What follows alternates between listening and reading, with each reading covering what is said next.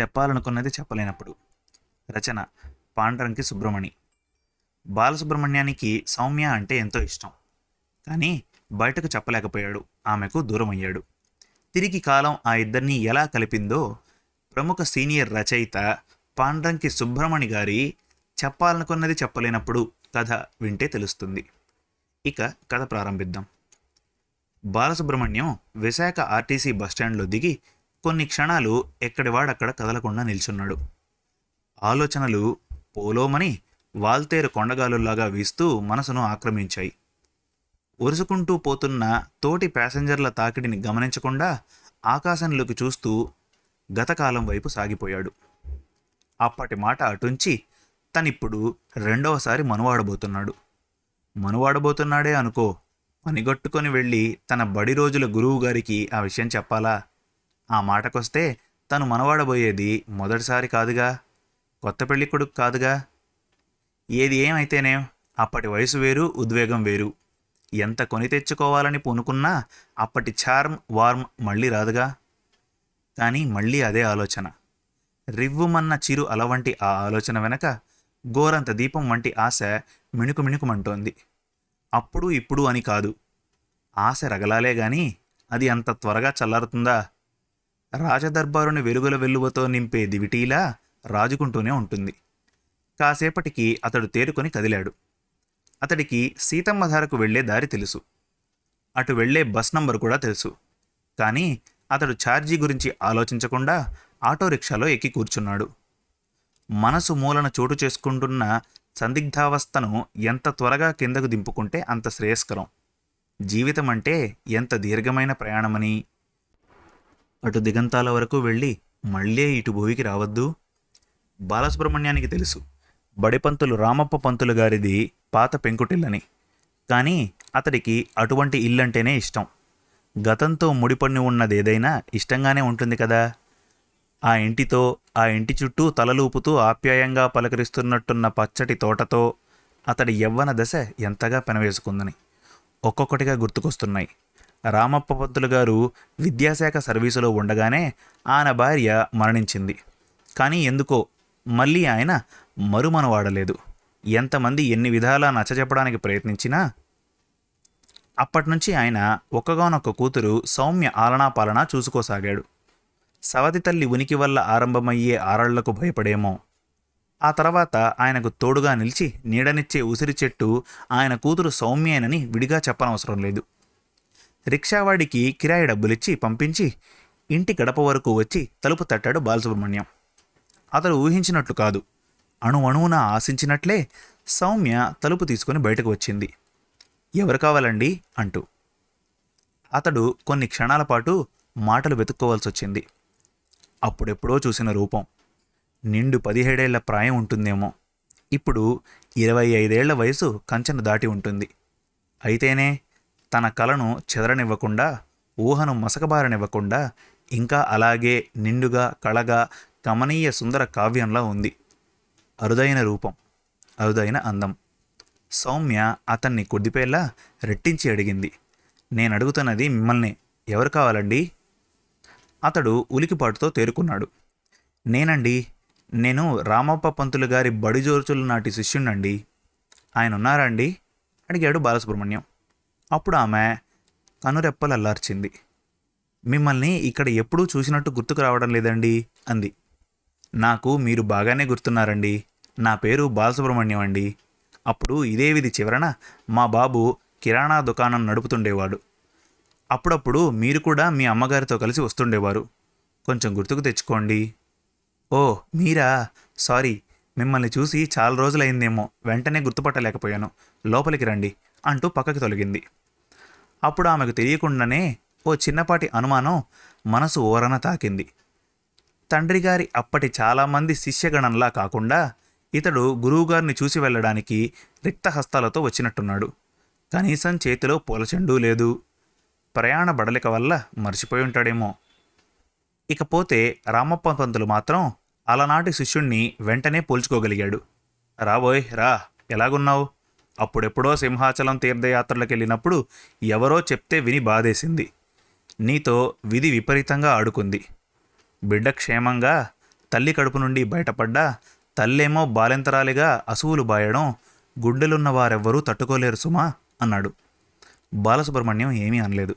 కాసేపు అలాగే ఉండిపోయి నోరు విప్పి చంటాడి ఆలనా పాలనా చూసుకోవడానికి రెండవసారి మనువాడమని ఇంట్లో వాళ్ళు పోరితే ఒప్పుకోక తప్పింది కాదు పంతులు గారు. అలాగా ఎక్కడ సంబంధం అట అతడు కళ్ళప్పగించి చూడసాగాడు నోరు విప్పకుండా. అప్పుడు పంతులు గారే అందుకున్నాడు. సంబంధాలు వస్తున్నాయంటే రావు మరి డిప్యూటీ తహసీల్దార్ ఉద్యోగం అంటే మాటలా? అందుకని అంటూ ఆర్ధోక్తిగా ఆగిపోయాడు బాలసుబ్రహ్మణ్యం. రామప్ప అతని మొహంలోకి చూశాడు. చెప్పడానికి సందేహం ఎందుకు? అన్నట్టు. అదే చెప్పబోతున్నానండి ఒక సంబంధమేమో చిక్కడపల్లిది రెండవ రెండవ రెండవదేమో విజయవాడది మూడవ సంబంధమేమో మెదక్ జిల్లాది. ఇదిగో అమ్మాయిల ఫోటోలు కూడా తెచ్చాను. వాళ్ళ కుటుంబ బయోడేటాతో సహా అంటూ వాటన్నిటినీ ఆయన ముందుంచాడు.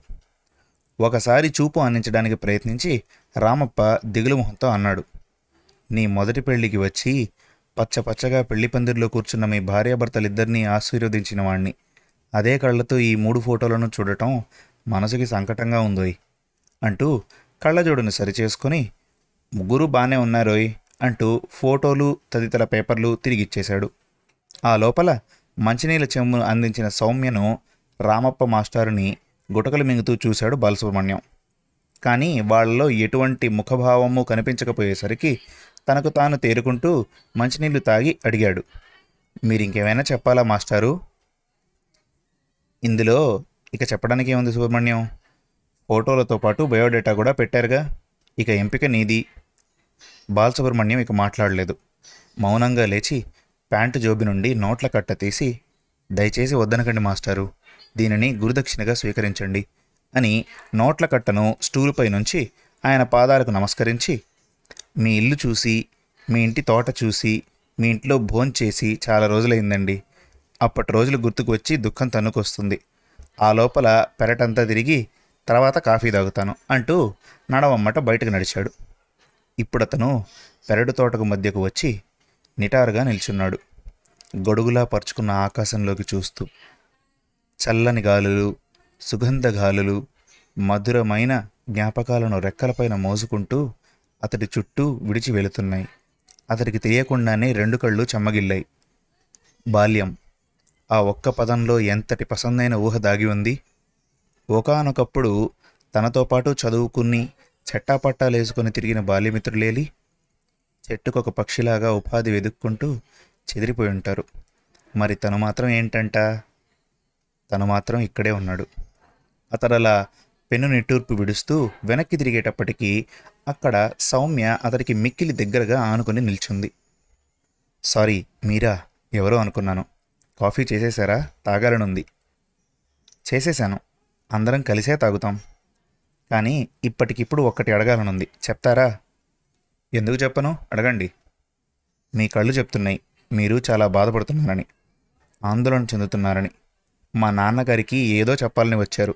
కానీ చెప్పకుండానే వెళ్ళిపోతున్నారు. అవునా? ఆ మాటతో అతడికి అచిర ధృతి తాకినట్లయింది. ఎంతటి సూక్ష్మగ్రాహి? సున్నిత హృదయులైన స్త్రీలకు ఇటువంటి సుకుమార భావ స్రవంతిలోనూనే ఉంటుందేమో. అప్పుడు అతడి ఆశ్చర్యానికి అడ్డుకట్ట వేయడానికి ఆమె అంది. మరీ ఆశ్చర్యపోకండి బాలసుబ్రహ్మణ్యం గారు. ఎవరైనా గురువుగారిని చూడడానికి వచ్చినప్పుడు రిక్త హస్తాలతో రారు కదా నాన్నగారితో సంభాషణ పూర్తయిన తర్వాత తానుగా భోంచేసి వెళ్తానని చెప్పడం వల్ల తెలుస్తూనే ఉంది. మీరిక ఇటువైపు ఖచ్చితంగా రారని. మీ దేహ భాష వల్ల నాకు అర్థమవుతూనే ఉంది. ఏదో చెప్పడానికి వచ్చి చెప్పకుండానే వెళ్తున్నానని. అదేదో మీరిప్పుడు నాతో చెప్తారా? మరీ పర్సనల్ అయితే అభ్యంతరంగాని ఉంటే చెప్పనవసరం లేదు. మీరు సూటిగానే అడిగారు గనక నేను సూటిగానే చెప్తాను. నేను చెప్పేది ఇబ్బందికరంగా ఉంటే మీరు ఇక్కడి నుంచి వెళ్ళిపోవచ్చు. ఆమె చిన్నగా నవ్వి అంది. అతడు కాసేపు ఎడబాటు ఇచ్చి చెప్పసాగాడు. స్కూల్ రోజుల నుంచి మీరంటే నాకు ఇష్టం చాలా ఇష్టం. ఎక్కడికి వచ్చినా మిమ్మల్ని తేరిపారా చూస్తూ నిల్చునేవాణ్ణి. మా దుకాణం నుండి కిరాణా దినుసుల్ని తెస్తూ ఉండేవాణ్ణి మిమ్మల్ని చూడాలన్న ఆశతో. అలాగా? నాకు తెలియదే అవును న్యాయమే. మీకు అప్పుడు పదిహేను సంవత్సరాలు ఉండొచ్చు. మరీ చిన్నపిల్లల్లా ఆటపాటల్లో లీనమై కనిపించేవారు. లేడీలా గెంతుతూ చాలా చురుగ్గా ఉండేవారు. జూనియర్ కాలేజీలో చేరిన తర్వాత కూడా ఏదో ఒక నెపంతో మీ ఇంటికి వస్తూనే ఉండేవాడిని మీరు నా వైపు తిరిగి కూడా చూసేవారు కాదు. పలకరించడానికి ప్రయత్నిస్తే అదోలా కళ్ళెత్తి చూసి వెళ్ళిపోయేవారు. ఒకరోజు ఏమైందంటే మీరు తోటి అమ్మాయిలతో ఆడుకుంటున్న బంతి పల్లంలో పడిపోయింది. లోతైన పల్లమే నేను దానిని దూరం నుంచి చూసి చెంగున దూకి మోకాళ్ళు గీరుకుపోతున్నా లక్ష్య పెట్టకుండా దాన్ని అందుకొని మీకు ఇచ్చాను. మీరు థ్యాంక్స్ చెప్పలేదు సరికదా? కనీసం నా వైపు చిరునవ్వు కూడా విసరలేదు. ఆ రోజు చాలా నిస్పృహ చెందాను.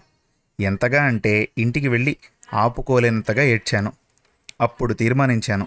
మళ్ళీ ఈ జన్మలో మీ ముఖం చూడకూడదని. అదే తీర్మానంతో నిల్చున్నాను. పట్నం వెళ్ళి ఉద్యోగంలో స్థిరపడి అక్కడే వివాహం చేసుకున్నాను. కానీ ఆశ చూశారు ఎన్నటికీ అరగని అగ్నికీల వంటిది. దురదృష్టవశాత్తు మా ఆవిడ నా చేతికి పాపనిచ్చి చనిపోయింది. నన్ను మళ్ళీ పెళ్ళి చేసుకోమని ఇంట్లోనూ పొరుగులోనూ ఒత్తిళ్ళు. మళ్ళీ అదే ఆశ నీ గురించి ఆశ. అప్పుడు ఎదురు చూడని సంఘటన జరిగింది. మీ పెదనాన్న కొడుకు తాతారావు నన్ను కలుసుకున్నాడు. ఏదో అఫీషియల్ పనిపైన వచ్చి. అప్పుడు మాటల సందర్భాన చెప్పాడు. నువ్వు పెళ్ళి చేసుకోకుండా ఉన్నావని కారణం అడిగితే కట్న కానుకల కోసం ఆశపడి వచ్చేవాడిని ససేమిరా చేసుకోనని భీష్మించు కూర్చున్నావని రెండవ కారణం కూడా చెప్పాడు. మీ నాన్నను ఒంటరివాణ్ణి చేసి వెళ్ళడం మీకు ససేమిరా ఇష్టం లేదని. మొదట మీ పైన నాకు నిజంగానే అభిమానం కలిగింది. రెండవది నాలో కొన్ని సంవత్సరాలుగా మిణుకుమిణుకుమంటున్న ఆశ కొండంత దీపమై వెలగనారంభించింది. ఎదుర్కోలు పలిగిన మూడు సంబంధాలను పక్కనకి పెట్టి తిన్నగా ఇక్కడికి రెక్కలు కట్టుకొని వాలాను.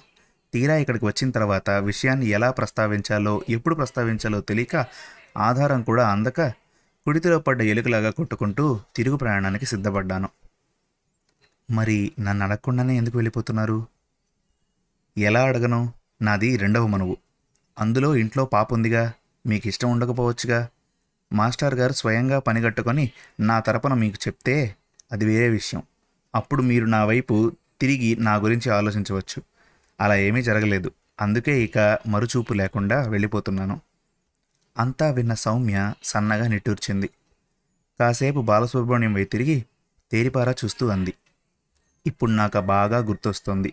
మీ అమ్మగారు మా ఇంటికి వచ్చి తులసి తోటలోకి వెళ్ళి హనుమంతుడి పూజ కోసమని శ్రీ మహావిష్ణువు పూజ కోసమని తులసి దళాలను తీసుకువెళ్ళేది. వెళ్ళేటప్పుడు మీ అమ్మగారికి నేను పారిజాతాలు కనకాంబరాలు కూడా కోసి ఇచ్చేదాన్ని ఎంత మధురమైన రోజులవి ఎంత స్వచ్ఛమైన ఊహలవి. సరే నేనిప్పుడు సూటిగా విషయానికి వస్తున్నాను. రేపు నాకు అదృష్టం ఉండి నాకు నచ్చినవాడు నేను మెచ్చినవాడు తోడుగా దొరక్కపోవచ్చు. కానీ మీలా ఇంతగా మనసిచ్చి ప్రేమించిన మగపురుషుడు ఈ జన్మలో నాకు దొరకడేమో. అందుకే చెప్తున్నాను. మనసిచ్చి చెప్తున్నాను. నేను మీ బిడ్డకు తల్లిగా మారడానికి సిద్ధం. మీరు నన్ను మీ సతీమణిగా స్వీకరించడానికి ఇష్టమేనా? అతడు కొన్ని క్షణాల వరకు నమ్మలేనట్టు కళ్ళప్పగించి చూస్తూ ఉండిపోయాడు. ఆమె చేతుల్ని తన చేతులకు తీసుకొని ఇంకా అలానే కనురెప్పలార్పకుండా చూడసాగాడు. ఇప్పటికైనా చెప్పదలుచుకున్నది చెప్పవచ్చుగా? సౌమ్య అడిగింది. చెప్తాను. తప్పకుండా చెప్తాను. నిన్ను పెళ్ళి చేసుకున్న తర్వాత నిన్ను మాస్టర్ గారిని నాతో తప్పకుండా కలుపుకుంటాను. సరేనా? ఆ మాట విన్నంతనే సౌమ్య అరమోడ్పు కళ్ళతో అతడికి హత్తుకుపోయింది. ఇప్పుడు అతనికి ఆకాశ వీధులమ్మట బుజ్జిగాడి కేరింతలు వినిపిస్తున్నాయి. అమ్మేది? అమ్మేది? అమ్మ ఎప్పుడొత్తాడేమిటి అని అడుగుతున్నట్లుంది. వస్తుంది. తప్పకుండా వస్తుంది. త్వరలోనే వస్తుంది. నీకు జోలపాట పాడి వెన్నెల గీతం పాడి గోరుముద్దలు తినిపించడానికి. బాలసుబ్రహ్మణ్యం గుండె నుండి హృదయనాదం వినిపించసాగింది. బహుశా అతడి గుండెలో ఆ హృదయనాదం అతడి చిన్నారి బుజ్జిగాడికి మాత్రమే వినిపిస్తుందేమో. శుభం. మరిన్ని మంచి కథల కోసం మన తెలుగు కథలు డాట్ కామ్ విజిట్ చేయండి.